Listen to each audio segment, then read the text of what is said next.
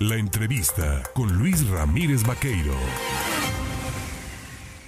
Y bueno, por supuesto, para tener también la posición, la opinión de otro legislador veracruzano con respecto al tema pues, de la aprobación del presupuesto, de su conformación y de otros asuntos pendientes ahí en San Lázaro. Yo saludo y agradezco esta mañana al diputado federal del PRI, a José Francisco Yunes Zorrilla, el tomarnos el teléfono. Mi querido Pepe, ¿cómo estás? Muy bien, Luis, muchas gracias. Muy buenos días a quienes nos escuchan. Oye, eh, platicábamos con el diputado Carlos Valenzuela de Acción Nacional sobre la conformación de este proyecto de eh, presupuesto del 2023 y la necesidad evidente de ajustar ¿no? muchas de las pues de los rubros que trae este presupuesto porque por ejemplo en temas de salud vienen recortes importantes no faltan vacunas no hay recursos para hacer frente a eventos climatológicos como los que hoy está enfrentando Veracruz qué opinión tienes de eso en primer lugar, que es un presupuesto que no se orienta a generar condiciones de desarrollo, de inversión productiva, que no apoya al aparato productivo nacional y que tiene como objetivo cumplir con los programas sociales desde una óptica asistencialista. Y esto puede ser en el corto plazo, pero tendrá repercusiones en el mañana cuando se deje de consolidar las bases que apuntalen el crecimiento que significa empleo en este país. Entonces la factura nos la van a pasar, este tipo de presupuesto nos va a pasar la factura en unos cuantos años.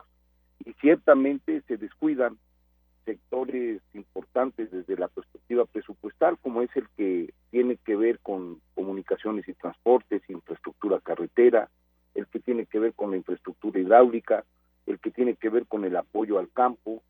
También hay disminuciones importantes en materia de emergencias, de medio ambiente. Es decir, eh, todo se centra principalmente a cuatro programas sociales y de infraestructura a tres obras emblemáticas.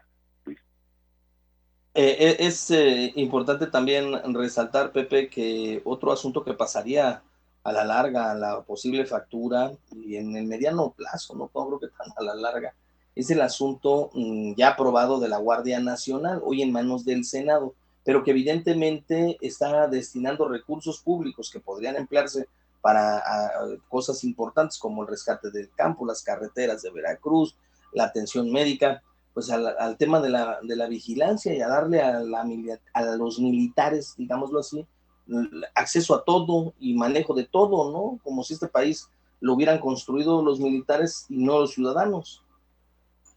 las Fuerzas Armadas, Luis, cumplen una labor fundamental y sus servicios al, al país son incuestionables.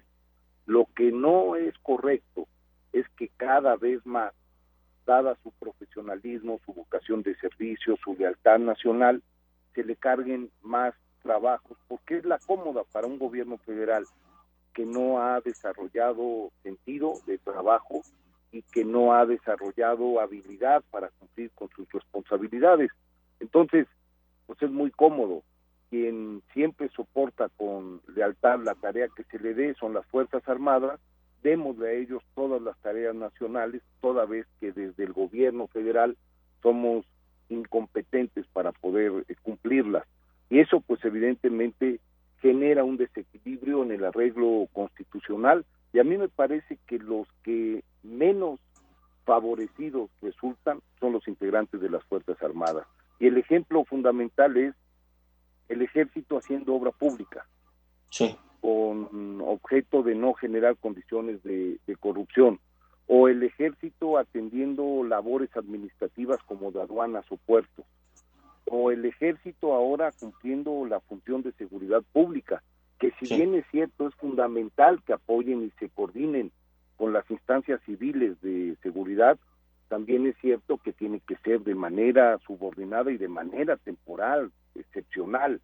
Y esto pues evidentemente no se cumple porque el gobierno de la República encontró el camino de delegarle toda la responsabilidad a las Fuerzas Armadas y de involucrarse menos desde la función administrativa del gobierno de la República. tu determinación de votar pues en contra de lo que tus compañeros decidieron votar eh, hace unos días ha traído consecuencias. Pepe, te lo pregunto, el líder nacional de tu partido ha expresado, te ha dicho a ti directamente que pues se cierra la posibilidad en el PRI para ser candidato a, gobierno de Veracruz en el 2024? No, desde, luego que no. Ninguna. Un voto en plena libertad y sin recibir ninguna presión. Y yo te agradezco la pregunta porque he notado ciertas eh, expresiones periodísticas que dan por un hecho esto que no es cierto. La reforma política que quieren eh, o pretende el presidente sacar después del presupuesto va a ser votada por José Francisco Yunes Zorrilla, tiene que ser votada por el PRI a favor. No, no desde mi perspectiva, porque como lo hemos comentado ya en otra ocasión, Luis, es una reforma sumamente populista que cuyas modificaciones se acercan en buena medida lo que la gente quiere escuchar, pero que en su operación implicaría retroceder a la normalidad democrática que con tanto trabajo la sociedad eh, mexicana ha construido desde ya varias décadas, desde hace prácticamente 25 años. Y en ese ánimo nos compromete a todos proteger el arreglo institucional que permite que las elecciones sean transparentes, sean equitativas, sean confiables en beneficio de la decisión a través del voto del ciudadano. Pues como siempre, José Francisco Yunes Zorrilla, Pepe Yunes, te agradezco el que nos tomes el teléfono, el que platiques con el auditorio en el Estado y que nos informen ¿no? de todo esto que, de esta visión y de lo que se está haciendo de cara al trabajo legislativo, del análisis presupuestal y de las reformas que se pretenden pues llevar de, eh, a aprobación ahí en San Lázaro. Te mando un abrazo. Gracias, Luis. Estaremos trabajando por los intereses de Veracruz y sobre todo ahora en la discusión presupuestal. El campo veracruzano, que, explica buena parte de la vida de muchas familias en la entidad, está abandonado desde el presupuesto. No hay recursos para carretera, no hay recursos para infraestructura. Realmente será un año muy difícil si el presupuesto se aprueba en los términos que envió el presidente de la República. Gracias, Pepe. Un abrazo. A ti. Hasta luego.